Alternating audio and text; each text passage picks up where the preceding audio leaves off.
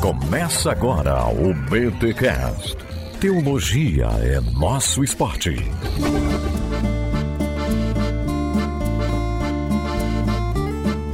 Muito bem, muito bem, muito bem. Começa mais um BTcast, o de número 472. Eu sou o João Guedes Moreira de Mauá SP, mantenedor do Bibotalk e teologia é o meu esporte. Eu sou o Rodrigo Bibo e tô até com medo de fazer uma entrada antissemita aqui, porque a gente fala umas paradas que acha que não é e é, mas precisamos aprender sobre isso. Aqui é o Alex e eu vou evitar fazer entradas, né? Porque tudo que pode ser dito pode ser usado contra mim no tribunal. é, é verdade. Eu sou o Victor Fontana e cuidado com as substituições. Deixa a substituição pro futebol. Hum, peguei. peguei. Olha esse cara em sutileza, uma sutileza bem teológica, né? Quem pegou, pegou. Quem não pegou, tudo bem, uma hora você entende. Pois é, eu sou Igor Sabino e hoje eu não vou passar pano pra Lutero. Olha aí, estamos aqui, meus amigos, com esse timaço do BTcast para conversar um pouquinho sobre antissemitismo e antissemitismo nos reformadores. Esse é basicamente o nosso especial da Reforma Protestante. Eu sei, nos outros anos a gente sempre trazia a cada semana um episódio falando sobre algum tema da reforma. E quem nos acompanha aqui sabe que a gente sempre é bem propositivo e bem até animado quando a gente fala da reforma protestante. Né? De todos os episódios que nós temos sobre a reforma protestante, a maioria deles é olhando com carinho, com amor, com paixão para esse período histórico. Tem alguns é, que a gente até faz uma certa crítica, é, inclusive, Alex. Lutero no banco dos réus. Lutero no banco dos réus, falando de alguns pepininhos aí que o nosso querido reformador deixou para a história história, né? Alguns erros. Inclusive, até a gente falou um pouquinho do antissemitismo de Lutero naquele episódio. Yes. Mas assim, são pouquíssimos episódios. Geralmente, a gente fala com bastante carinho desse período. Eu diria até que nas primeiras edições da, do especial da reforma, tem até assim um cheirinho de idolatria quase. uma, dava uma idolatradazinha naquele período histórico. Tá? Enfim, Bibotalk tava começando, Bibotalk é, é maroto, Bibotalk, sabe, caminhando, Bibotalk querendo atrair atenções, olhares, enfim, acontece. A gente vai amadurecendo, obviamente, mas, e claro, todos nós aqui somos queridos pelo, né, pelo período da reforma, mas conforme a gente vai ficando maduro, a gente vai entendendo, opa, peraí, nem tudo são flores, né? Tá todos nós temos pés de barro e às vezes eles ficam mais evidentes quando a gente olha de forma menos apaixonada pela história história. E hoje a gente vai olhar um pouquinho para o antissemitismo dos nossos pais reformadores, por assim dizer. Tá bom? Mas antes, os recados paroquiais.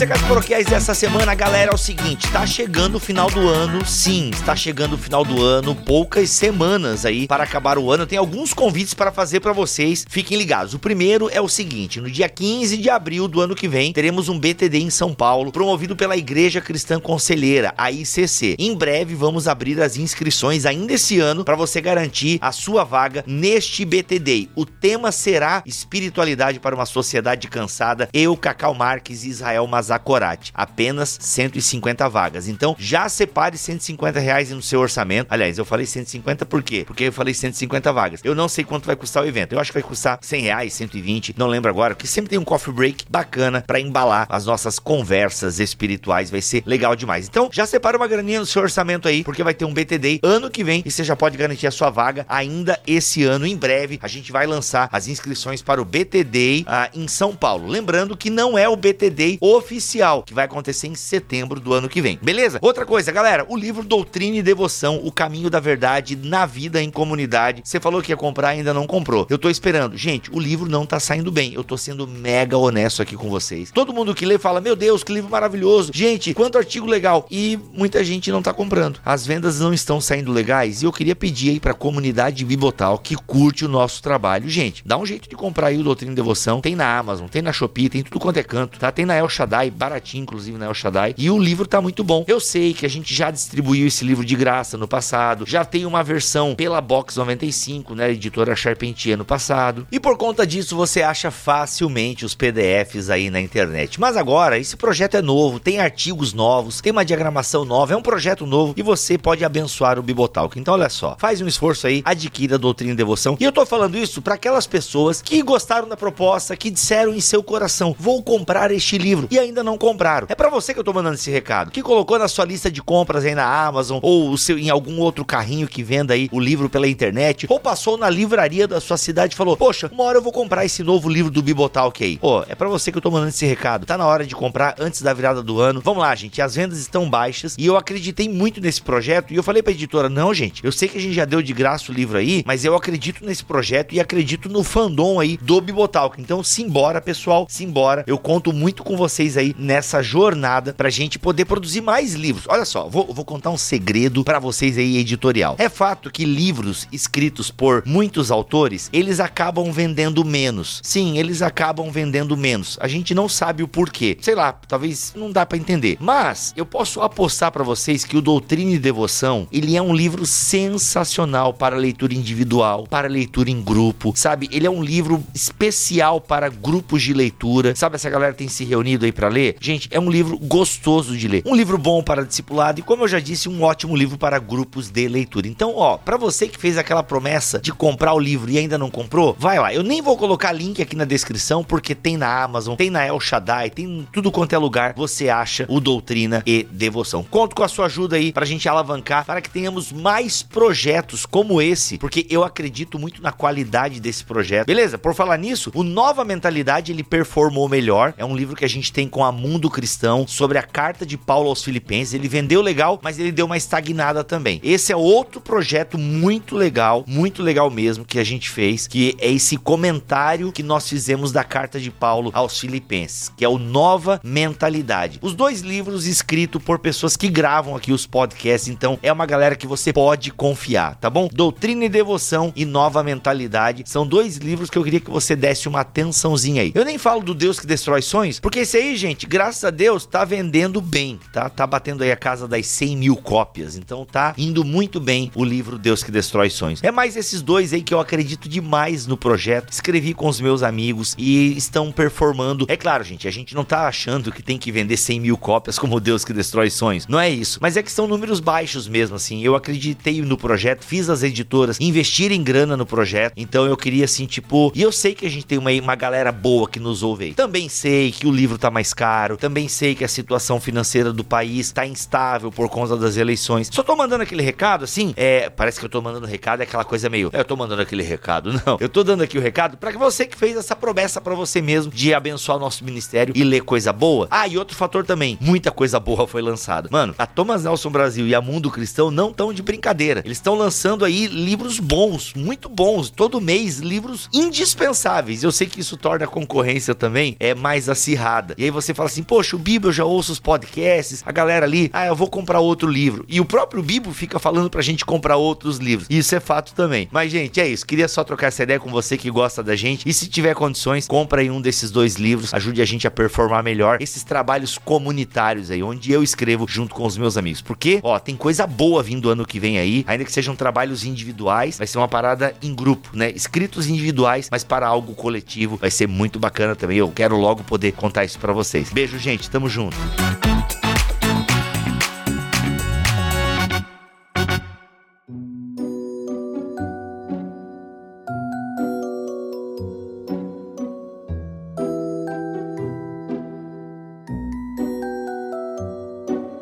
Bem, gente. Antissemitismo. Igor Sabino, antes de nós começarmos a, a, entrar na reforma protestante e alguns reformadores e as suas opiniões impopulares, aliás, populares, né? Mas infelizmente não corretas, e a gente vai entender por que não são opiniões corretas sobre os judeus. Uma definição básica de antissemitismo, por gentileza. Definir antissemitismo é um grande desafio. Eita. Esse termo. Vamos mudar o episódio então. Um episódio só sobre antissemitismo, já que o negócio é mais complexo. não, mas dá pra gente, dá pra gente resumir.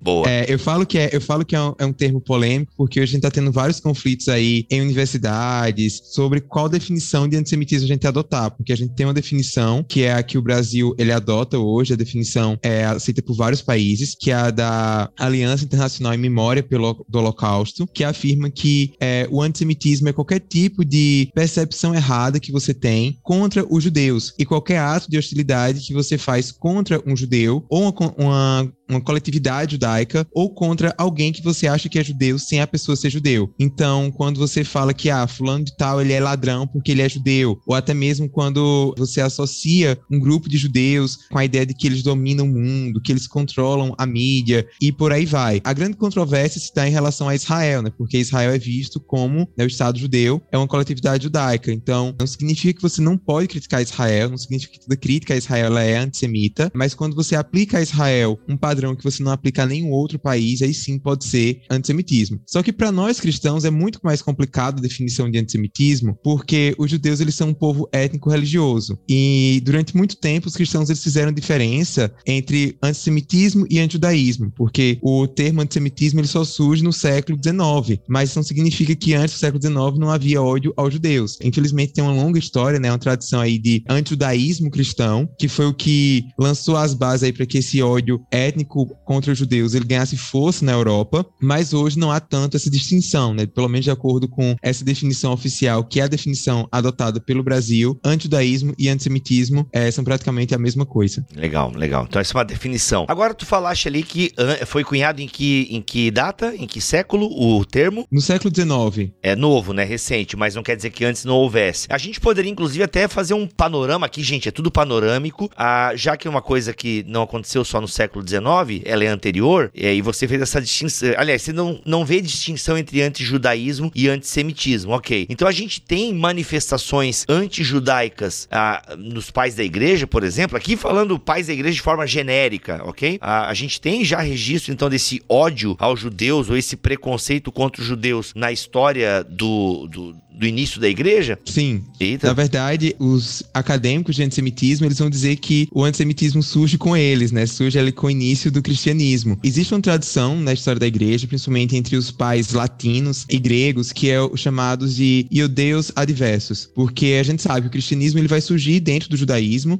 como se o cristianismo fosse mais uma seita judaica entre as que na época, né? Tem os fariseus, os essênios, os saduceus, surge o cristianismo. E o período de, de divisão, a gente acha que ele aconteceu aconteceu, muitos veem como se tivesse acontecido em forma definitiva no século IV, né, com Constantino, mas essa, a ligação entre a igreja e a sinagoga era muito porosa. Então, muitos pais da igreja, para tentar meio que afastar os cristãos de, de se meter né, em costumes judaicos, de irem para a sinagoga, eles acabaram adotando uma retórica muito contrária aos judeus. O, o Crisóstomo, por exemplo, ele fala coisas bem absurdas contra os judeus, que as sinagogas eram lugares de culto a demônios, coisas do tipo, só que muitas leituras, né, como os próprios textos do Novo Testamento, né? João 8, 44, Jesus disse que a audiência dele, que era uma audiência judaica, era um filho do diabo. Tudo isso acaba sendo tirado de um contexto e acaba dando margem, né, justificativa para o antissemitismo. E aí, durante o período da Idade Média, a gente vai começar a ter várias teorias da conspiração contra os judeus, de que os judeus, eles matavam crianças e com o sangue dessas crianças eles faziam o pão deles da Páscoa. Meu Deus. É, que eles colocavam veneno nos poços, que os judeus, eles seriam ali criaturas que iriam ajudar o anticristo Cristo, porque eles haviam matado Jesus, então, já que eles eram descidas, eles podiam fazer qualquer tipo de mal contra a cristandade. Qual, qual que é o termo aí, Igor? Pera aí, pera aí. Ô, Igor, engatou. o Igor engatou uma primeira agora.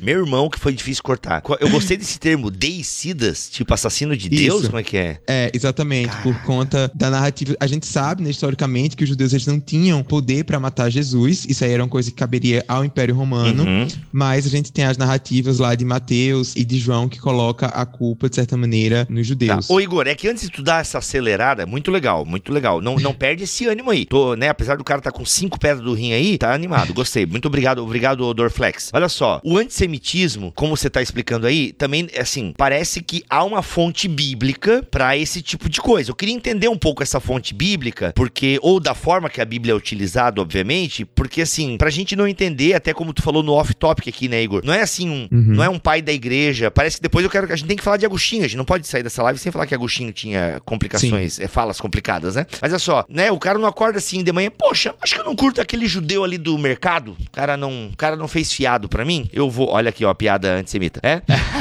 Sensacional, né? Sensacional. Aí, eu- o cara, eu vou começar a falar mal dos judeus, porque eu, eu não gostei de como aquele judeu me tratou, eu vou começar a criar uma teologia anti-judaica. Espero que não seja isso, né? Porque seria uma infantilidade muito grande. Agora, tu já deu a letra aí de alguns textos. Por exemplo, Sinagoga de Satanás está em Apocalipse, né? Então, assim, gente, e aqui os meus amigos biblistas e sistemáticos estão aqui junto também. Como é que esses textos são utilizados e por que que eles geram, né? Vão gerar esse tipo de sentimento contra os judeus? Posso citar Crisóstomo? E daí deixa os colegas falarem de Bíblia? Tá, cita. Vou citar o Crisóstomo. O, o Igor tava falando, quem é que você tava citando? Não era Crisóstomo, Igor? Era Crisóstomo, Isso, né? Crisóstomo. É, ele falou do Crisóstomo. Deixa eu citar o Crisóstomo. Cite-me. Vejam, judeus, o milagre. Aquele Jesus que foi crucificado por vocês, Hum. depois de ser pregado, destruiu vossa capital, eliminou sua nação, espalhou seu povo entre as nações e assim testificou para vocês que ele verdadeiramente ressuscitou e reina plenamente vivo no céu. Caraca, pesado, hein? E aí você tem uma identidade entre Jesus e o Império Romano, né, cara? É, é, pra, pra você ver como é um treco complicado, porque historicamente quem assassina Jesus é o Império Romano. Quando, aliás, deixar isso claro, né? Porque eu sei que já vai ter gente reclamando, como toda Páscoa tem gente que reclama comigo quando eu falo que o Império Romano que matou Jesus. Mas procura crucificação na Torá, você que reclama comigo. Vai lá na lei judaica e diz pra mim onde que tá a pena capital por crucificação. Spoiler, não tem. E aí eu tenho que dar spoiler do, do Pentateuco pra crente, porque, porque crente não lê Bíblia. Então, aqui eu tô sendo ácido e é um pouco brincadeira, gente. Mas assim, é é um pouco sério também. Vocês conhecem um monte de crente que não lê Bíblia. Não é todo, é alguns, mas o que eu tô querendo dizer é o seguinte, gente. Crucificação não é algo que judeu fazia no primeiro século. Judeus crucificaram ao longo da história, tá? Então, você pegar durante o período da dinastia Rasmoneia, depois da, da Revolução Macabeia, existe relato de crucificação naquele período, por parte de judeus. Mas não faz parte da lei judaica. E, posteriormente, no primeiro século, quando o domínio é romano, judeus já não crucificam. Então aquela pena capital é uma pena romana. A título de curiosidade, crucificação é um tipo de pena capital que nasce na Pérsia, tá? A crucificação é, é originalmente persa e é adotado na antiguidade a partir da Pérsia em, dif- em diferentes lugares, inclusive na Judéia, com o domínio da dinastia Rasmoneia. Mas com a queda da dinastia Rasmoneia, ascensão do Império Romano, a crucificação ela se torna um instrumento de terror e de coerção social do Império Romano especificamente. Ela acontecia em grandes doses, inclusive nos arredores de Roma. Tem um pedaço ali pertinho, pertinho de Roma, do lado de Roma, o Esquilino, que o relato é, é- é extraordinário, porque extraordinário no sentido tétrico da coisa, porque eram tantas crucificações que chegou uma hora que eles fizeram um retrofit ali em Roma.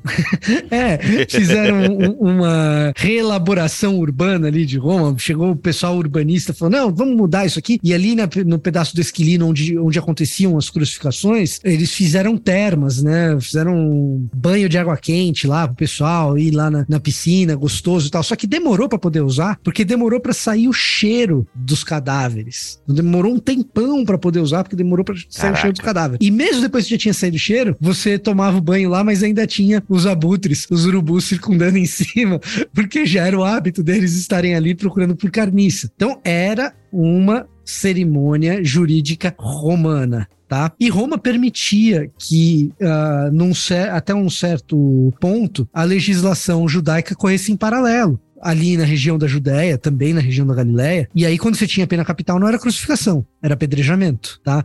Então, eh, tudo isso aqui em contexto histórico para a gente entender o que é texto bíblico e o que é contexto da época para entender texto bíblico, o que realmente estava acontecendo. Isso é o que realmente estava acontecendo ali no primeiro século. Então, judeu vai matar alguém por pena capital é apedrejamento. Romano vai matar alguém por pena capital é crucificação. Uhum. Ponto. E aí a gente chega em Crisóstomo como? Com um negócio chamado História da Recepção, que é uma coisa é o texto, outra coisa é como o texto é recebido. E o texto vai começando a ser recebido concebido de uma maneira que é o seguinte: uma coisa é. Não, peraí, antes de receber o texto, peraí, antes de receber o texto, desculpa te interromper aí, mas alguém deve estar pensando o seguinte: tá, não, beleza, Vitor, entendi toda a história que você contou aí da pena capital da crucificação, mas quem levou Jesus para ser penalizado foi uma, uma toda uma, uma turba, né? Toda uma. Turba não é a palavra, né? Mas toda uma galera judaica. Então, de alguma forma, Jesus foi crucificado pelos romanos porque judeus o jogaram nessa situação. Assim, eu sei que evangélico não gosta dessas coisas, mas é ortodoxia da sua fé evangélica. O que, que você declara no credo apostólico? Hum. Padeceu sob. Olha aí. Ah, sob Pôncio Pilatos.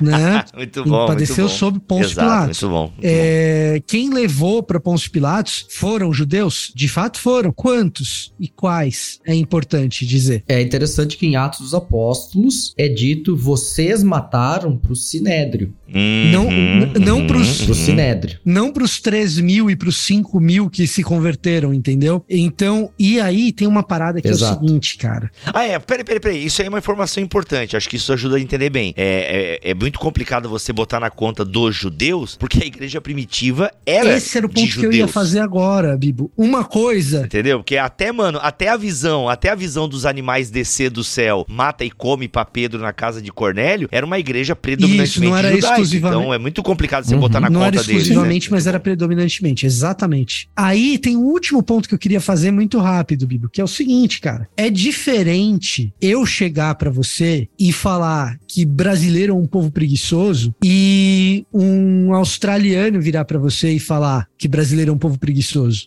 É mentira dos dois jeitos, tá? É mentira dos dois jeitos. Mas se eu, brasileiro, falo pra você, brasileiro, brasileiro é um povo preguiçoso, você vai falar assim, pô, Vitor, peraí, cara, é, né, é, não é todo mundo que é assim. Mas talvez você não fique ofendido comigo. Você só vai falar que eu sou meio. Porque é uma Você crítica só vai falar que eu interna, sou né? meio ignorante, talvez, tal. Agora, se um australiano chega pra você e fala brasileiro é um povo preguiçoso, é bem provável que você fique ofendido. E, e, e- é bem provável que você tenha toda a razão de ficar. certo? Sim. Exato. e aí o que, que Uhum. acontece? A gente esquece que o Novo Testamento ele é encenado por personagens, em sua maioria judeus, tá?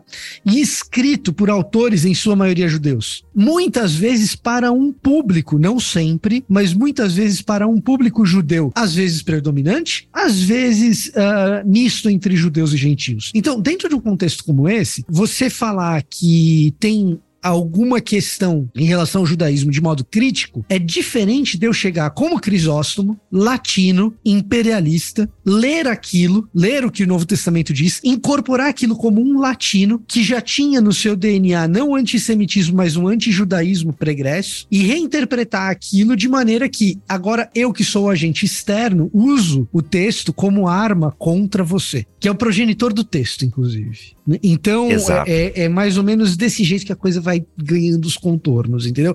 É, é diferente. Ok. Paulo falar algo que coloca os judeus numa situação de autocrítica é uma coisa. Certo? Paulo falar Uhum, isso é uma uhum. coisa. Crisóstomo é outra. E o que Crisóstomo fala não é o que Paulo diz, nem o que os evangelistas dizem. Eita. Cri- Crisóstomo Pesado, equipara Jesus ao Império Romano quando ele fala essa frase que o, que o Alex acabou de, de dizer. O papel de Jesus Pesado. aí não é um papel redentor e salvífico. O papel de Jesus aí é um papel imperialista. Caramba.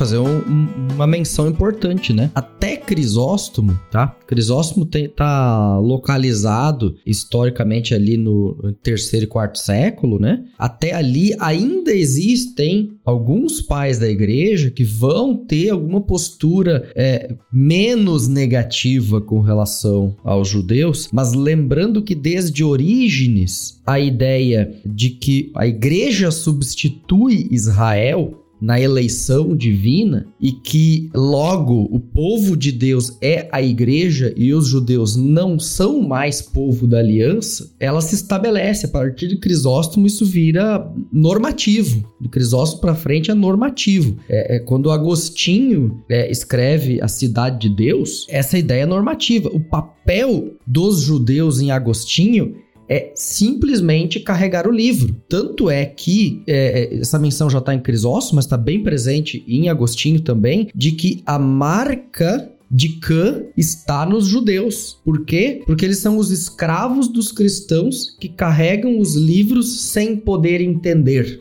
Nossa.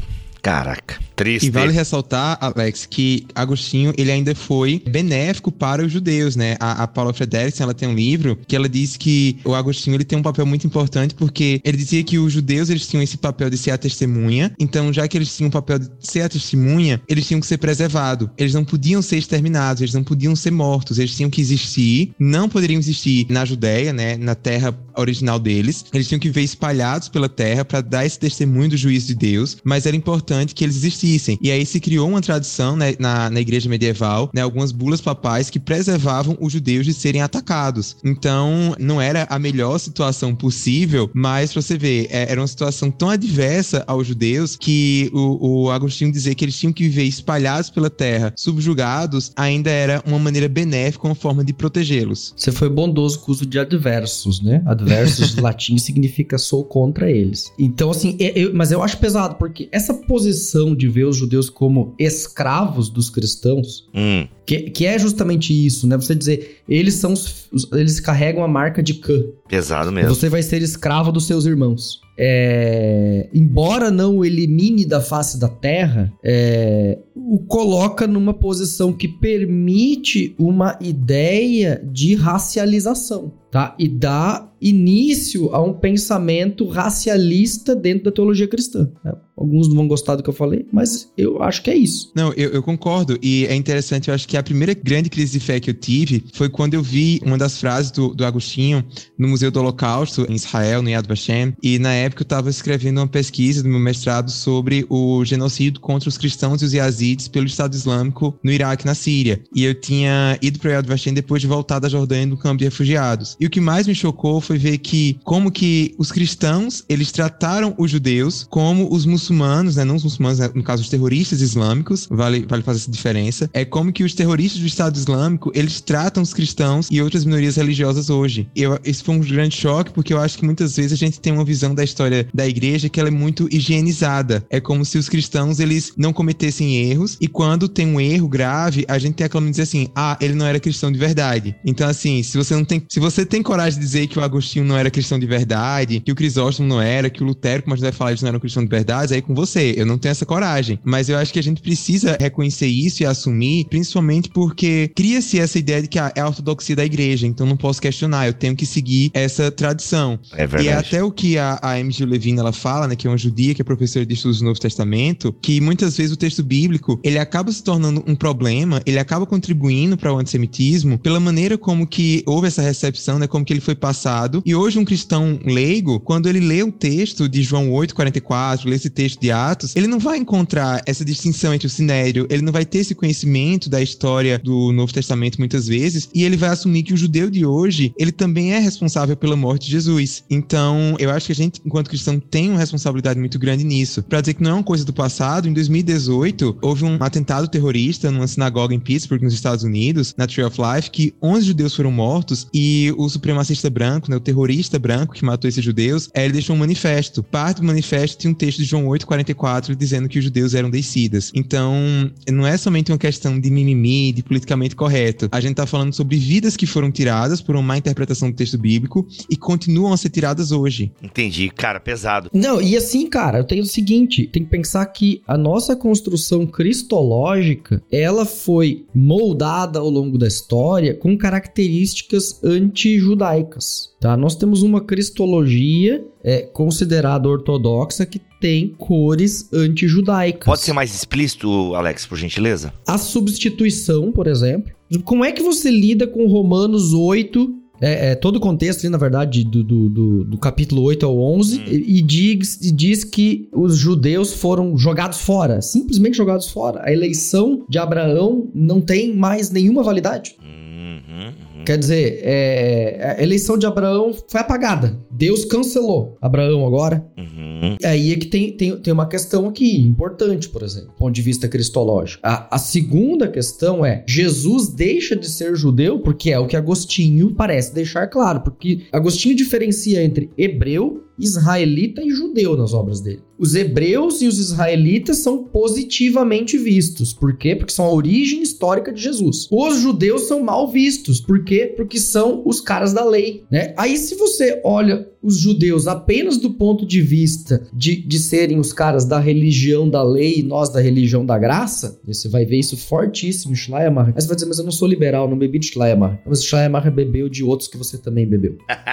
Tá? Então, é, exatamente, porque a distinção dele de lei e evangelho é profundamente da reforma, e já já a gente chega lá. É, e aí existem duas religiões: a religião da graça e a religião da lei. A religião que salva e a religião que condena. Cristo que salva e o judaísmo que vai para o inferno. Tá? Sinagoga de Satanás. Pesado. Eu acho que a gente precisa repensar em que termos a igreja construiu um dogma e a gente não precisa abandonar a nossa doutrina salvífica, a soterologia. Eu não estou falando disso. Não estou falando disso. Estou falando que será que a gente precisa necessariamente ter uma postura antijudaica para que o dogma cristológico tenha validade? Muito bom, muito bom, muito bom. Enfim, gente, com certeza teremos outros episódios aqui sobre antijudaísmo. Ah, aliás, antijudaísmo não, né? Antissemitismo, que também é um antijudaísmo. E aí, o Igor, eu te interrompi e a gente deu essa, esse parêntese de meia hora, porque daí você tava começando a falar de teorias conspiratórias na Idade Média, né? Então, aliás, Idade Média é marcada por toda uma briga em Jerusalém, né? Por Jerusalém e tal. Tem, aliás, Sim. as cruzadas rolando lá, tudo e tal. E no meio disso tudo, ainda judeus sofrendo perseguições teológicas que acabavam às vezes, né, desembocando em perseguições físicas e tal. Então dá um, um panoramazinho aí também, Igor, sobre a Idade Média, porque pra gente chegar em Lutero, Calvino, enfim, algum outro reformador que falou coisas complicadas, é aquela coisa, né? Eles também vêm de um processo histórico e tal, e de alguma forma são filhos do seu tempo. Exatamente. Como eu falei, tava falando sobre a Idade Média porque eu acho que muitas vezes quando a gente vai falar sobre Lutero, tenta se fazer essa distinção, se ele era só antissemita ou se ele só era, se ele era apenas antijudaico. Eu acredito acredito, e não somente eu, mas a maioria dos, dos estudiosos do antissemitismo, é que vai ser exatamente na Idade Média que esse antijudaísmo cristão, que é, a princípio era somente teológico, ele começa a ganhar aspectos raciais, porque a gente vai ver todo aquele processo, por exemplo, da expulsão dos judeus da Espanha. A princípio, um judeu, ele poderia deixar de ser judeu se ele se convertesse ao cristianismo. Quando ele se converte ao cristianismo, ele, ele teoricamente era protegido. Só que mais à frente, claro que aí vai ser já na Inquisição, depois a Contra-Reforma, mas vai chegar um momento em que mesmo aqueles judeus que se convertiam ao cristianismo naquela época, eles já não eram vistos como totalmente gentios, porque tinha a ideia de uma pureza de sangue. Então é aí que começam a ser criadas todas as teorias da conspiração, que tem um fundamento teológico, né? Porque esse judeu, ele matou Jesus, se ele foi responsável por matar o próprio Deus, se ele é um deicida, então ele é capaz de fazer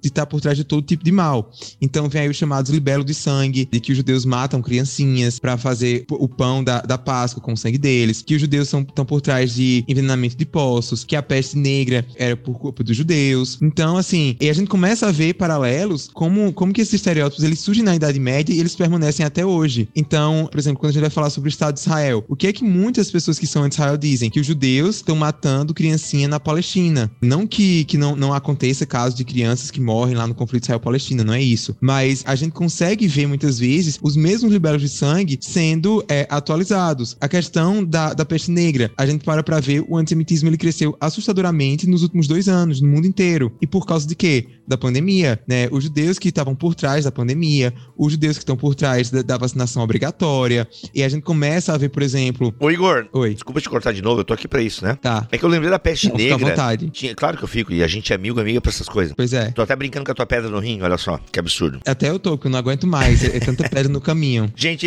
a, a audiência do BT Cash é uma audiência crente. Tem uns perdidos ali, mas a maioria é crente. Orem por, por, Igor Sabino, pela sua saúde. Cantem a música da Aline Barros com ele, remove a minha pedra, tá bom? Mas, ô, ô Igor, é, da peste negra, voltando aqui um pouquinho, tem a ver com a, a, os judeus, eles não ficavam muito doentes, né? Por causa da higiene deles. Não tem uma parada assim? Ou isso eu ouvi numa pregação e achei legal e tô repetindo o erro? É, então, Bibo, eu confesso que eu não sou um grande especialista em antissemitismo da Idade Média, né? Meu foco é mais já da modernidade para cá. Mas eu, eu não, não duvido que, que possa ter alguma semelhança, alguma razão por isso, até porque os judeus eles têm um modo de alimentação que é diferente, né? O preparo da comida, tem todos aqueles rituais de purificação, embora também é importante ressaltar que o judaísmo que a gente vai ter na Idade Média e o judaísmo que a gente tem hoje, né, explicando principalmente para os cristãos, não é aquele judaísmo do, do, Antigo Testamento, né, da Bíblia hebraica, que muitas vezes a gente imagina que os judeus eles seguem a Torá ao pé da letra. Existe processo de interpretação, de aplicação da Torá é para os dias de hoje. Então, é claro que tem costumes que ainda se mantêm, né, relação a comer porco, é, coisa do tipo, mas há nuances aí em como que eles interpretavam e interpretam ainda hoje a lei. E tem que pensar outra coisa, tem uma relação entre heresia e ortodoxia na Idade Média, que todo problema social, econômico, até climático precisa de uma explicação do campo espiritual. E o campo espiritual vai ser qualquer tipo de manifestação religiosa que não concorde com o pensamento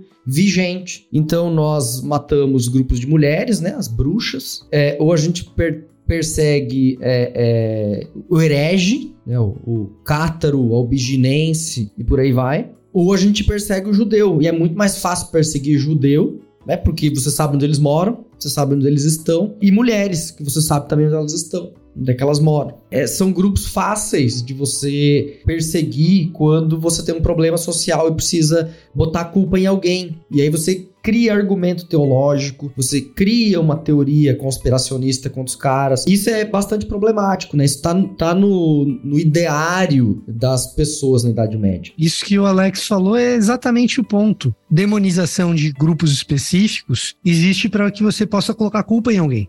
E isso aconteceu fartamente na Idade Média. E na Reforma e na Ortodoxia Protestante até pouco tempo atrás.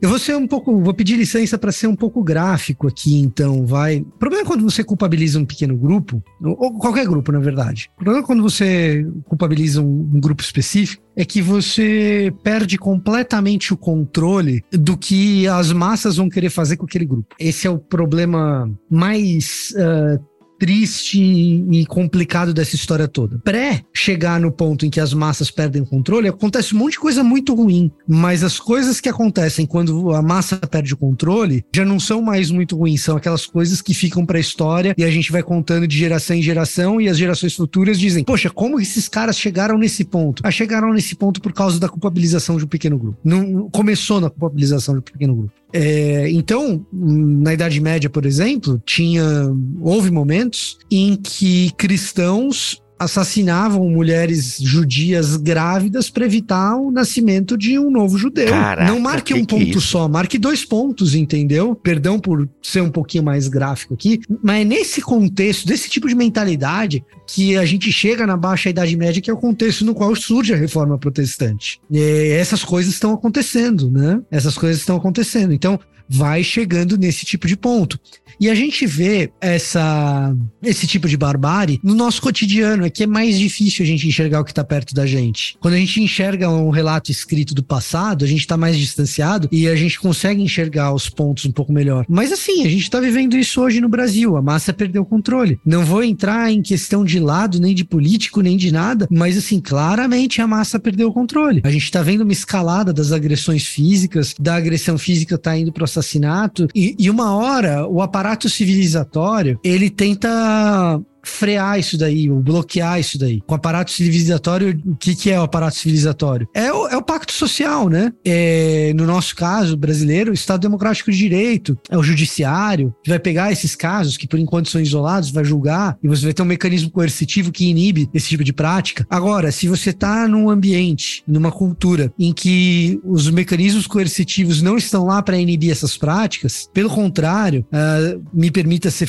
um pouquinho Foucaultiano agora, uh, as estruturas de poder parecem incentivar esse tipo de coisa, aí vira um banho de sangue, que foi o que aconteceu. Porque não é uma mera propaganda contra os judeus, sabe? É, é tudo isso que o Igor explicou é, é, é verdadeiro e eu não tô querendo diminuir o que o Igor explicou. O que o Igor explicou resulta no cara matando uma mulher grávida, entendeu? Mas assim, não para no ponto de, de, de, um, de uma propaganda de difamação, de dizer, ah, os judeus são isso, os judeus são aquilo, ah, eles mataram Deus, ah, eles fizeram isso, ah, eles fizeram aquilo outro. Judeu é um bando de rato que, que, que tá responsável pela peste bubônica e tal. N não é mero, mera ofensa verbal. É um mecanismo de propaganda que, no fim da linha, vai criar um banho de sangue. Quando Goebbels e aí, eu tô pulando a reforma protestante e tô chegando ao século XX, né? Quando Goebbels cria propaganda antissemita por meio dos meios de comunicação disponíveis na época, cria filminho de judeu que é rato, sabe? Essas coisas assim. Se você não sabe, tem, tá? Existe isso daí. O, o aparato nazista criou propaganda com um filme é, equivalente ao judeu com rato. Esse tipo de parada pegou. Aliás, leia é, Maus. Excepcional. É, o quadrinho Maus traz um pouco disso daí, né? Peraí, peraí. Daí daqui a pouco o Igor aparece. Então, esse quadrinho aí, ele é antissemita por causa. Pô, Igor. Não, não, pelo contrário. Eu já ia dizer que é, é principalmente para ler mouse, porque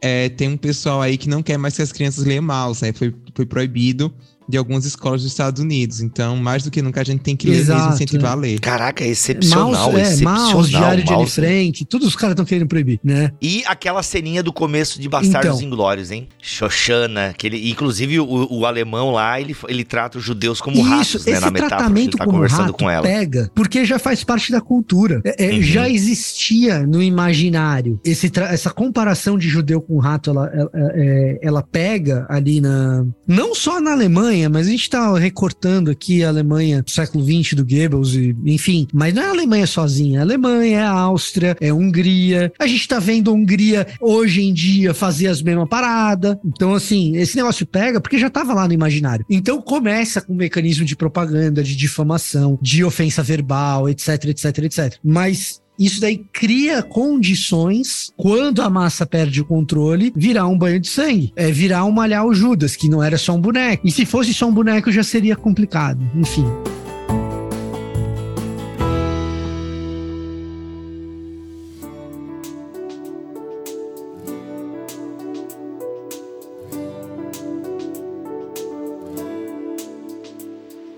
Ok, vamos então. Gente, vocês percebem que esse tema ele tem muitos desdobramentos. São séculos de antissemitismo. Então, na verdade, se a gente fosse fazer aqui, daria uma série de podcasts abordando em cada século. Enfim, pensa num povo que, olha, é milagre de Deus mesmo, tá, tá está entre nós. É realmente é um povo que sofreu bastante. É claro que a gente poderia fazer um programa falando também dos pés de barro dos judeus, né? Porque a gente sabe também que eles, como seres humanos caídos, também têm os seus erros históricos e por aí vai. E, e aliás, antes que alguém apareça, né, com isso, não, que todas as vidas importam. Na verdade, o judeu. Gente, esse aqui não é um podcast para falar dos problemas que judeus ao longo da história cometeram ou decisões por aí. A gente sabe que existe, mas a gente tá aqui abordando um tema especificamente que é o do antissemitismo, que por tudo que a gente já falou nesses 40 minutos, vocês já perceberam que é um assunto muito sério, com raízes, sabe, lá na nossa no início da nossa tradição cristã. Mas vamos lá, gente. Reformadores. Dos reformadores, bem, Lutero foi o primeiro reformador, né? obviamente.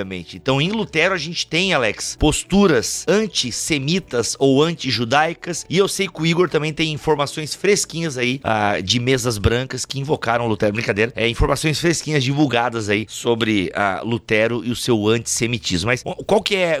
Que tipo de antissemitismo Lutero, então, ajudou a propagar e creu? Lutero tem dois textos sobre judeus, especificamente onde ele trata temáticas ligadas a judeus. E a gente sabe que ele tem também uma ligação com os judeus é, na Universidade de Wittenberg por conta de, da necessidade de ter um hebraísta, né? professor de grego, que eles contratam é Melanchthon e eles precisam de um hebraísta. Em 1523, Lutero escreve um texto chamado Jesus Cristo nasceu judeu. Por quê? Ele tinha sido acusado de negar virgindade de Maria. Então, para enfatizar a humanidade de Cristo, ele escreve um texto dizendo que não só Cristo é humano, mas que ele nasceu judeu. Então, de certa forma, é provocativo, porque coloca Jesus dentro do pano de fundo histórico que lhe é devido, o fato de ele de fato ser judeu, e mostra uma certa visão positiva dos judeus enquanto pessoas, com um porém. Eles são positivos na na medida em que eles são os nossos alvos missionários. O judeu existe para ser convertido. Eita, oxa. Né? O judeu está aí para ser convertido. Ele chega até assim a ter uma visão meio que romantizada, infantilizada de judeus. Olha, se os judeus lerem o verdadeiro evangelho que a reforma protestante está trazendo, eles com certeza se converterão, porque é irresistível a minha teologia evangélica, né? A gente sabe que não é isso e não é isso que acontece. Lutero vai ter o um episódio da contratação de professor judeu para trabalhar na cátedra de hebraico é, em Wittenberg vai ser uma decepção porque os caras não se convertem, né? Para pro horror dele os caras não se convertem e, e tretam com ele. E mais no final da vida vai ter o catastrófico dos judeus e suas mentiras, onde ele trata os judeus com a mesma mesmo cavalheirismo com que ele trata os camponeses. Eita. Né? Queimem suas casas, trucidem, toca fogo,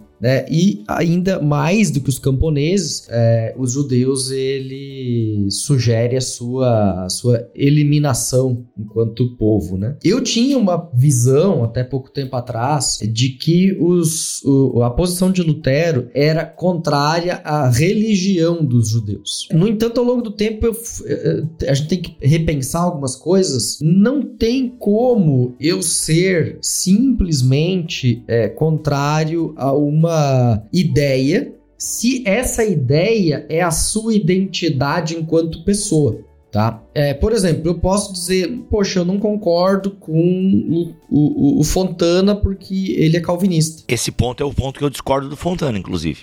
É, eu discordo do Fontana, e tá tudo bem quanto à discordância disso. No entanto, se isso fosse a identidade central do ser dele, e, e, e, os, e o simples fato de os, dos filhos do Fontana nascerem calvinistas porque são calvinistas, e porque isso é a sua identidade de povo, a sua faz parte do seu ser. Eu sei que não é, porque isso é uma aderência religiosa. Então nós teríamos um problema, porque eu estaria discordando não só de uma ideia dele, mas de toda uma identidade dele enquanto povo. Porque para nós hoje, tem que fazer falar isso, para nós hoje 2022, falar eu sou contra a ideia do fulano, nós separamos, nós conseguimos separar religião, tá? Nós separamos religião de quem nós somos né, da, do resto da nossa vida. A gente consegue dicotomizar isso. Olha, o que eu creio é uma coisa, outra coisa é, é a minha pessoa. É, é, no entanto, isso não confere com a realidade. Nós acabamos sendo esse ser integral que não só defende uma posição, mas é essa posição. É por isso que quando você ataca uma posição, as pessoas se ferem tão gravemente, porque elas não veem nisso só um ataque à sua posição, mas um ataque a quem elas são. Então eu vejo que quando Lutero ataca judeus, ele não ataca apenas uma compreensão do que os judeus têm de sua fé, mas ele ataca o próprio fundamento deles enquanto povo, a sua identidade e a sua, até não vou dizer identidade, a sua autocompreensão de povo. Tá? Você diz, você não tem direito de ter essa fé, você está dizendo, você não tem direito de ser quem você é, porque essa é a sua autocompreensão de povo. Caraca, mano, pesado, né? Gente, vocês voltam essa parte aí e ouve de novo, devagar.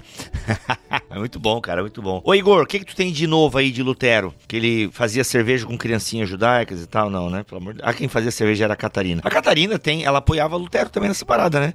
De, prova... Devia apoiar, provavelmente, né? né? Devia apoiar. Não tem texto dela, mas ela nunca escreveu nada, mas não duvido. O que a maioria das pesquisas recentes, né, sobre essa questão do, de Lutero e os judeus, embora tente situá-lo é, no contexto histórico em que esses estereótipos eles eram muito comuns. Existe nessa é, ideia que o, o, Agostinho tinha, que ela era muito, ficou muito entranhada no cristianismo, de que realmente o judeu ele existia com o propósito de dar testemunho da veracidade do evangelho. Então, em algum momento, eles iriam se converter. E aí, a, a narrativa principal, né, assim, mais comum que a gente tem, é de que, ah, Lutero, ele se frustrou porque eles não se converteram. No fim da vida, ele estava doente, de estar em depressão, uma coisa assim, por isso que ele descarregou a raiva dele sobre os judeus, mas foi somente uma questão religiosa. Só que, além de ter essa questão que o Alex traz, né, que eu acho que muitas vezes a, a relutância das pessoas em reconhecerem o antissemitismo é porque os judeus eles não se enquadram nem na noção de religião que a gente tem hoje, nem na noção de etnia, né? Os judeus eles são um povo. E é isso que buga tanto a extrema direita quanto a extrema esquerda, porque os judeus eles não se encaixam nas categorias lá nem de branquitude da extrema direita e muito menos da, da teoria crítica de raça. Então, isso é um, um fator, mas a gente para para ver que o Lutero ele fazia generalizações e acusações contra os judeus, não somente de cunho religioso. Quando a gente lê lá o dos judeus e suas mentiras, a gente vai ter acusações de que os judeus mataram Jesus, sim. A gente vai ter muitas referências bíblicas, não somente a João 8, 44, mas também Mateus 27, né, quando diz que o sangue dele cai sobre nós, a nossa geração. Mas a gente vai ter também uma apropriação até mesmo dos textos dos profetas do Antigo Testamento, da Bíblia hebraica, para dizer, olha, tá vendo? Os próprios profetas deles reconheceram que eles eram assim. Só que além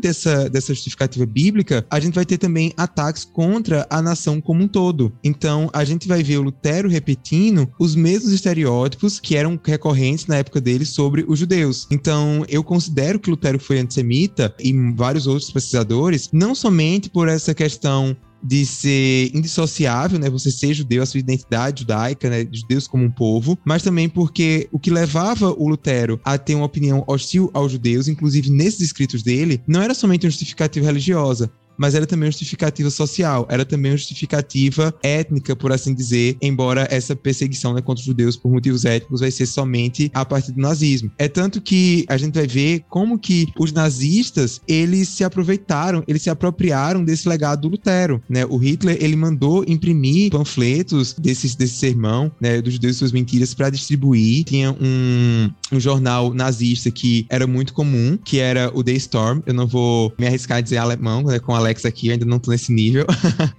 Mas nesses artigos, quando a gente tem, tem acesso, a gente vai ver que tinha textos do Lutero, é, citações ao Lutero, e o autor dele, que também esqueci o nome agora, é quando ele foi ser julgado, ele foi julgado no Tribunal de Nuremberg, e ele falou que quem deveria estar com ele no banco dos réus era Lutero, porque tudo que ele havia escrito no jornal, Lutero já havia dito. Então, eu acho que a gente precisa reconhecer essa parte ruim do legado da reforma. Olha aí, meu Deus. Sabe o que é interessante, Igor? Que isso. Lutero é utilizado a recepção de Lutero nessas áreas, ela é muito empregada ao longo do tempo. Por exemplo, o imperialismo alemão reconstruiu a igreja do castelo de Wittenberg. Se você for na igreja do castelo de Wittenberg hoje, você não verá a igreja de Lutero, você vai ver a igreja do imperialismo alemão do final do século XVIII. É isso que está lá. Uhum. Aquela não é a igreja que Lutero vivia, via, pregou. Aquela é uma igreja que o que tem de Lutero lá é o piso de pedra e a parede. O resto é puro suco de imperialismo. E a escultura antissemita, né, que os judeus queriam retirar e o governo alemão achou que é, não deveria. Isso, essa tá na igreja da cidade, né? Eu me refiro ah, à igreja sim, sim. do castelo, mas na igreja da cidade tem esse, tem esse relief aí de, de uma porca, né? Clara menção aos judeus enquanto porcos e não precisa explicar muito,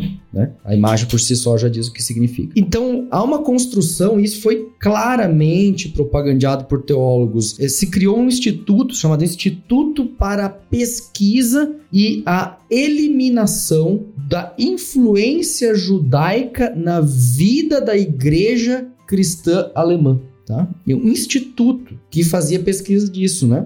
Esse, esse, instituto tinha cátedras de Antigo, de Novo Testamento, de História da Igreja, de Teologia Sistemática, e essas cátedras tinham a tarefa de reescrever a história da Igreja, teologia e interpretação bíblica para eliminar dela apagar dela qualquer influência judaica que pudesse existir é, é, é dentro da teologia é, evangélica alemã, igual luterana ou reformada, tanto faz aqui, tá? É, e com isso colocar Lutero e Schleiermacher era o objetivo deles, como os dois grandes teólogos que defendiam uma visão de que os judeus é, eram um povo a ser eliminado e uma influência a ser eliminada. É, por isso, agora recentemente vem a público aí a biografia e as cartas do Gerhard Kittl, grande pesquisador do Novo Testamento, dicionários traduzidos é, do alemão dele, dicionários de, de, de exegese traduzidos para o inglês, então tá na Logos, você vai achar facinho aí, muita gente usa, tem na biblioteca do seu seminário.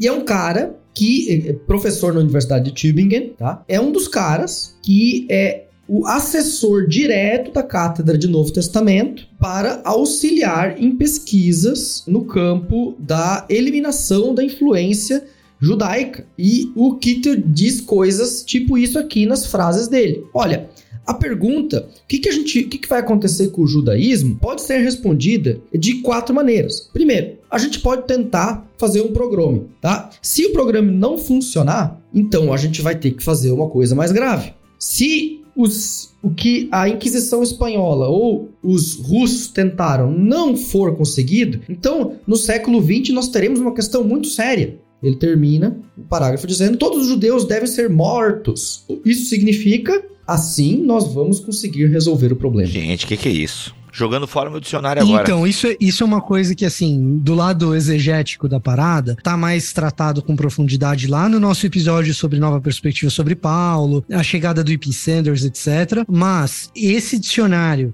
de 10 volumes do Kittel, embora muito completo, do ponto de vista das informações a respeito dos verbetes, no que diz respeito ao seu uso na antiguidade clássica, ser muito competente, no que diz respeito a qualquer verbete, trate de qualquer coisa que dependa de cultura hebraica, e isso é quase tudo no Novo Testamento, ele vai ter algum tipo de tendência ruim. Então, use com muita parcimônia. Eu diria nem use, tá? O, o, o Kittel, mas uh, se você tem o Kittel, ele não é lixo. O, o que tem de classicismo no Kittel, a parte de cultura helenística grega, é muito bem feito. Mas o resto.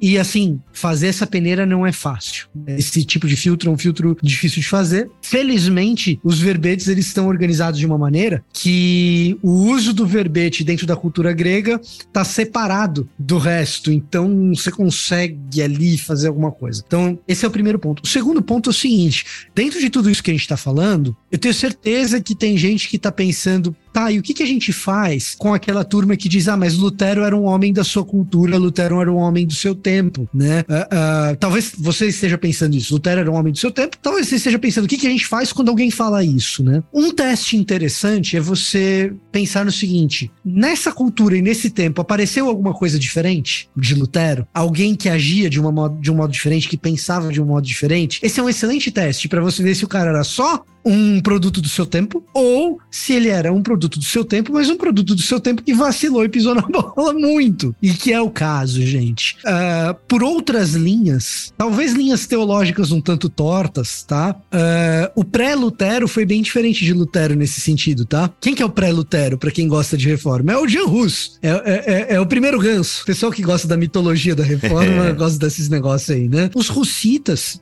são muito diferentes de, de, Lutero nesse sentido. Em momento algum, os russitas eh, eh, se colocaram como antissemitas, como Lutero se colocou. Pelo contrário, houve momentos em que judeus do período consideraram os russitas aliados. E aí, quando eu falo por linhas teológicas talvez um pouquinho tortas, o que aconteceu no período é que é o seguinte: parte da propaganda estava em dizer que judeus eram anticristo. Quando os russitas começam a considerar os católicos católicos o anticristo. É.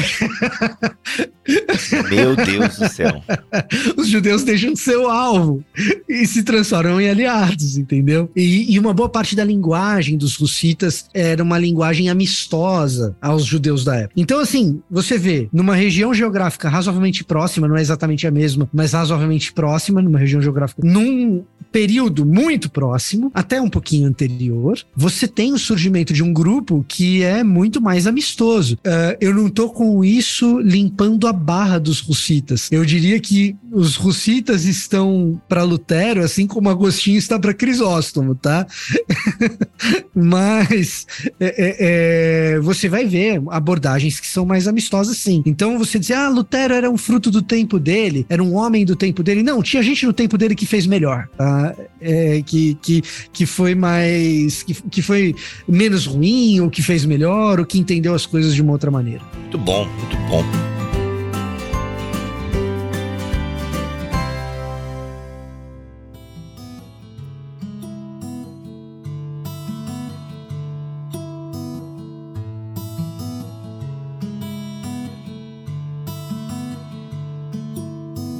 Vamos lá, gente. A gente bateu. A gente tem uma hora de episódio aí, mas não vamos deixar só Lutero nessa história aí. Algum outro reformador que a gente poderia dar uma pincelada de posturas, escritos, que não ajudou muito nossos amigos e irmãos judeus? O Bibo, eu acho que a gente poderia fazer um exercício contrário. Não sei se o, o, o Alexander quer, quer. Nossa, o Alexander. Quem que é o Alexander? Desculpa, gente, foi Alexander. porque eu li aqui, apareceu. Ok, tudo bem. É o efeito remédio. eu, eu sei, tá eu, tá passando. chapado, foi mal, Igor. Mas enfim, eu acho interessante a gente também ressaltar, porque o, o- a pessoa que está nos ouvindo agora pode deixar assim: ah, então quer dizer que a reforma protestante foi só ruim para os judeus? Exato. Será que os reformadores trouxeram só esse legado negativo do antissemitismo? E é interessante a gente ressaltar que não, porque com a reforma protestante vai haver esse- essa vontade de querer redescobrir, por exemplo, a leitura da Bíblia no hebraico, no original. A gente vai ter um, um grande questão, sei que é um assunto controverso, mas que eu acho que é muito importante, é a questão do movimento de autodeterminação do povo judeu, né? o sionismo, o retorno dos judeus à sua terra prometida, e quem começou a acreditar nisso e a querer ter uma postura muito diferente da de Lutero foram os reformadores também lendo a Bíblia. Então, o mesmo evangelho que foi usado para justificar e perseguir os judeus, a mesma escritura cristã também foi usada para que os judeus fossem protegidos, para que a gente tivesse, no século XVI, século XVII, antes mesmo de surgir o movimento sionista judaico do Theodor Herzl, a gente já tinha, claro que não na, na- nem sempre na Europa, né, mas principalmente na, no contexto anglo-saxão, né, ali na, na Inglaterra, mas principalmente nos Estados Unidos, é, os puritanos, por exemplo, que eles criam que os judeus um dia iriam reco- é, retornar à Terra Prometida, e houve um, um, um filossemitismo que também não é de todo ingênuo, é, é de tudo, quer dizer, benéfico para os judeus, mas que aliviou a barra e que foi importante para algumas conquistas da história do povo judeu. Então, teve esse legado aí que não foi só do, do ponto de vista é, negativo. E do mesmo jeito que durante a Segunda Guerra Mundial a gente vai ter vários cristãos que vão apoiar o nazismo baseado é, nessa, nesse legado da reforma, né, no caso Lutero, e interpretação da Bíblia, a gente vai ter também pessoas que vão arriscar as suas vidas para salvar judeus por conta de ler Romanos 11, por exemplo, e, e ver que Deus ainda tinha um plano para Israel. Caso lá da Corinne ten Boom e da família dela. Então, é só pra gente dar um pouco, trazer um pouco mais de nuance, pra não achar que a gente tá querendo cancelar Lutero, tudo, não é isso. A gente não passa pano, mas também não cancela. Até porque cancelar figuras históricas mortas é viagem, né? Pois é. Não faz muito sentido, eu acho. Mas aí, até porque ela também não vai poder se promover com o cancelamento, que em alguns casos é excepcional e muito bom e desejável, inclusive. Quando um grupo quer cancelar uma figura histórica, Bibo, o ataque não é a figura histórica. O ataque é a Sim. quem mantém aquela. Os herdeiros. É meio que isso, é meio que essa. Exato. E essa não é a nossa intenção. A gente trouxe um luterano pra Exato, por conversa, favor. inclusive. Exato, exato. Ó, Alex, por falar isso, tá perdendo o cabelo, né? A docência tá te fazendo bem pro espírito, mas o couro cabeludo tá sentindo a pressão, né? De corrigir exegese e tal, já né? era, já era. Já era, né? Tô sentindo uma pressão aí. Mas vamos lá, pra encerrar esse podcast agora, só breves notas sobre algum outro reformador teve uma postura semelhante de Lutero, ou Lutero tá sozinho aí nesse, sabe, nessa escorregada, essa escorregadinha, essa escorregada, essa coisinha feia aí que acabou acontecendo. Eu quero que vocês falem de Calvino, ele tem? Porque, poxa, seria legal falar de Calvino. Falar de Calvino nesses termos é um pouco mais complicado. Serveto era judeu, não? Sacanagem, brincadeira. Vamos pular a parte de Serveto, porque é o tipo de parada que se eu começar a falar sobre, todo mundo vai me odiar. Calvinistas e os caras que odeiam Calvino. Ah, então tá. Então a gente marca um episódio um, um, pros mantenedores, Eu- beleza? é, Anota bom, aí pra gente gravar só Talvez, pros vamos, mantenedores. vamos pensar aí. Mas assim, o lance com Calvino, é- ele é um pouco mais, vamos dizer assim, mais suave, mais leve, porque Calvino não foi gráfico igual Lutero foi. né? Inclusive, Calvino rejeita aquela beligerância desproporcional. Tudo nessa história é desproporcional. Tô tentando achar um adjetivo, não tô achando nenhum adjetivo que seja, que seja razoável, né? Então, mas aquela coisa raivosa que Lutero escreve, Calvino não tem. O que você vai encontrar em Calvino mais de maneira mais explícita, uma preocupação talvez muito exagerada, não escutar o que judeus têm a dizer a respeito do texto bíblico. Então, ah, trechos e passagens em que Calvino argumenta favoravelmente aos pais da igreja e contra o judaísmo rabínico, por exemplo, Calvino é bastante enfático em dizer que é impossível que um judeu interprete a Bíblia corretamente e os pais da igreja estão muito melhor, mais bem posicionados, então eh, vão interpretar certos. Então, se tem coisas que para o mundo da interpretação bíblica e da hermenêutica são significativas, tá? Talvez nem tanto do ponto de vista da teologia política, mas do ponto de vista da interpretação bíblica da hermenêutica são bastante significativas. A gente vai ter alguns problemas aí com Calvino, que é o seguinte: a gente sabe que tem pais da igreja muito importantes para o calvinismo e para o luteranismo também, que sequer lidam bem com as línguas originais. Agostinho, tô olhando para você agora. Vi lá de longe essa. E aí, o que acontece, cara? Pô, será mesmo que um rabino do Talmud não tem nenhum domínio sobre o que o texto está dizendo? Tudo bem você não querer que ele dê a palavra final sobre a sistematização teológica. Ok, beleza. Mas será mesmo Agostinho lendo o texto em latim numa tradução que, cara, para época era razoavelmente competente, mas que hoje a gente sabe que para os padrões modernos não é uma tradução assim tão boa. Uh, uh, será mesmo que Agostinho, lendo a Bíblia desse jeito, ele tem tanta superioridade interpretativa sobre alguém que estava lendo na sua própria língua, por exemplo? E, e Calvino é bem enfático na sua preferência por ouvir intérpretes entre os patriarcas da igreja, né, entre os pais da igreja e não entre judeus rabínicos. Curiosamente, dentro da teologia reformada, se você for pegar a tradição reformada mais significativa no contexto brasileiro, que eu acredito que seja ainda a tradição de Westminster, a confissão de fé de Westminster vai dizer o quê? Expressamente. Para questões difíceis, polêmicas a respeito da Bíblia, o texto deve ser consultado na sua língua original. Olha aí, olha e aí. E aí a gente tem, por exemplo, Agostinho sem esse domínio. E os outros pais da igreja sem nenhum conhecimento, quer dizer, os outros pais da igreja, uma boa parte deles sem nenhum ou com muito pouco conhecimento da cultura hebraica. Daí que no século XX, no século XXI, o tempo todo fica, a gente tem que ficar recorrendo a estudiosos bíblicos que conheçam a cultura hebraica do Segundo Templo para poder dizer, olha, então, isso daqui culturalmente que você está lendo no Novo Testamento, você pensa que é uma coisa, mas na verdade é outra. E realmente a gente acaba sendo dependente desses caras, tipo Kenneth Bailey da vida, tipo Ip Sanders. Então o Calvino tem uma culpa, do ponto de vista hermenêutico, talvez a culpa de Calvino no cartório seja maior do que a de Lutero. Igor, você ficou tão quietinho, encerra para nós aí, Igor, esse podcast. Vamos lá. Se você não quiser falar de Calvino, porque o, o, o Vitor já deu a letra aí, por gentileza, então encerre esse podcast com a mensagem para nós aí acerca de tudo que a gente ouviu. Enfim, o que, que você gostaria de dizer? Lembrando que a gente quer voltar nesse tema. Antes, a gente falou já um pouquinho né, da modernidade e tal, mas tem muitas expressões que a gente utiliza hoje, alguns conceitos na nossa cabeça, então a gente vai voltar para falar um pouquinho mais de antissemitismo. E é claro, né, gente, se você quiser saber mais sobre antissemitismo, só siga o Igor Sabino, que quase toda semana ele tá lá fazendo alguma postagem, pegando alguma fala de alguém famoso e explicando por que, que essa fala é complicada, que ela tá por trás. Tem um verdadeiro exercício ali que o Igor Sabino sempre faz em suas redes sociais, fora também toda a discussão de política internacional envolvendo a Israel e tal, sempre muito legal. Mas vamos lá, Igor, uma palavra final então acerca do que a gente falou, essa questão histórica do antissemitismo em figuras importantes da história da igreja. Então, Bibo, primeiro obrigado, né, aí por fazer meu jabá, mas eu queria só fazer um comentário breve ao que o Fontana falou do, do Calvino, eu concordo totalmente. E uma coisa que eu acho interessante no Calvino é quando a gente compara ele com Lutero, porque no comentário dele de Romanos 11, por mais que a gente veja essa ideia de que, sim, os judeus vão se converter, a igreja é o Israel de Deus, mas ele sempre fala que Deus ele tem um carinho especial por Israel, ele tem um carinho especial pelos judeus. E uma coisa que muitos reformadores vão até pegar no pé do, do, do Calvino depois é porque ele vai dizer que, é por serem descendentes físicos de Abraão, é como se eles tivessem uma santidade que é inata a eles. Não no sentido, claro, deles não terem, não, não terem a depravação total e coisa do tipo, mas quando a gente lê o comentário, especificamente de Romanos 11, de, de Calvino, e a gente compara com Lutero, a diferença, ela assim, ela, ela é gritante. Então,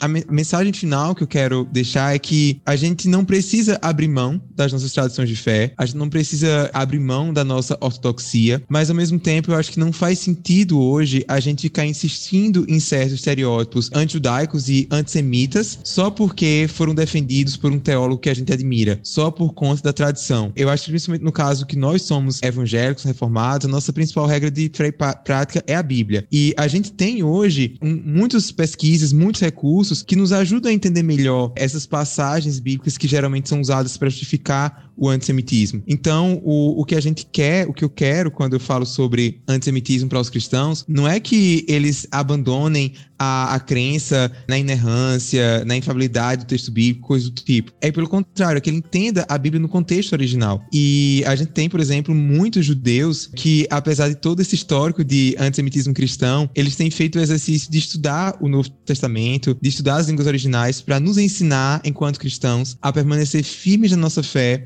mas vivê-la de uma maneira que não coloque a vida deles em, em risco. Então, eu acho que não dá mais para o cristão se tornar e continuar nessa ignorância em relação ao antissemitismo diante do aumento do ódio aos judeus que a gente tem vivido nos dias atuais. A causa do antissemitismo ela é tão urgente, ela é tão necessária quanto a questão do racismo, por exemplo, na igreja. E a gente precisa atentar como que a maneira como a gente lê a Bíblia pode continuar é, perpetuando isso na nossa geração e nas próximas gerações. Meu Deus, muito bom. Igor, obrigado por compartilhar isso com a gente, cara, de verdade. Obrigado por esse teu ministério. Obrigado aí pelo projeto Filos, não sei como é que é o nome em inglês, Filos Project. É isso mesmo, é, que é do grego. É Filos Philos Project? É, né? É. E o que, que é e qual que é aquele canal no YouTube bem legal com desenho e teologia? É o Bible Bible Project. Project ah, é, tá. É.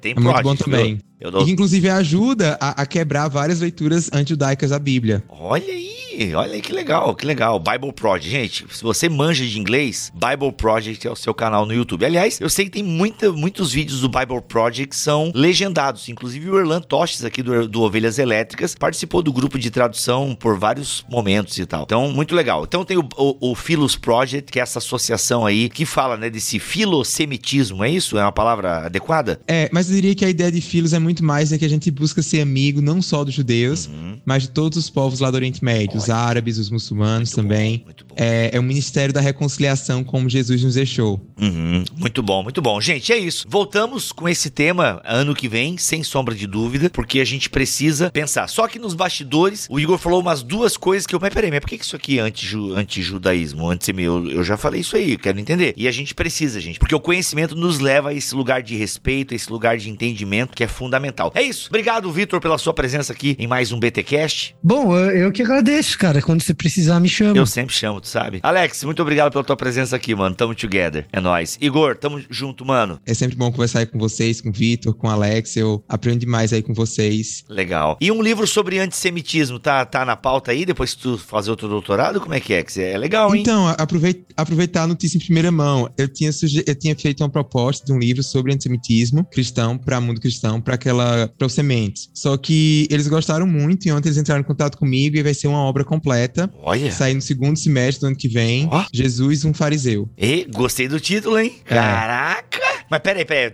Você tem que caprichar no subtítulo, hein? Porque só esse título. É isso aí... que a gente tá pensando é, aí. É, não, ainda. capricha no subtítulo, porque só esse título assim, mano. O que, que é? Que, que, que, esse, que, que é esse cara aí que agora vai dizer que Jesus. É, pode parecer assim que é uma crítica a Jesus, entendeu? Sim, sim. Mano. Isso, isso. Né? A gente vai, vai explicar. É. Porque assim, eu tava até pensando, né? Um dos meus planos era para os Estados Unidos prestar teologia lá, com foco em antissemitismo. Eu tava querendo entrar na área dos estudos bíblicos, mas aí lendo a, a MG Levine, eu vi que a maior necessidade é mais lidar com a recepção. Então, uma coisa que eu noto assim, se eu chego para um um crente, eu falo que ele tá lendo a Bíblia errado, e sugiro um, um outra leitura, ele vai dizer por quê? Uhum. A, a, a, tradição tá me dizendo isso, por que, que eu vou acreditar em você? Então eu acho que hoje a gente precisa muito mais de educação sobre o que é antissemitismo, que é, o que foi o holocausto, uhum. né? Porque o negacionismo tá crescendo com tudo, uhum. do que ir pro grego agora, né? É então, é assim, já tem o, a, a MG Levin, tudo deixa aí pra você, Fontana, pro Alex, vou aí pra parte mais da história mesmo. Legal. E é legal que ela voltou com tudo também, né? O, no show dela no Rock in Rio foi muito legal e eu não sabia que ela era acadêmica também. Muito bom. Desculpa. Gostei dessa. Nossa, a piada foi muito ruim que o Alex nem, nem riu, mas tudo bem. Eu, eu achei o nome parecido, por isso que eu quis fazer a piada. É. Beijo, gente. Voltamos na semana que vem, se Deus quiser assim permitir. Fiquem todos na paz do Senhor Jesus.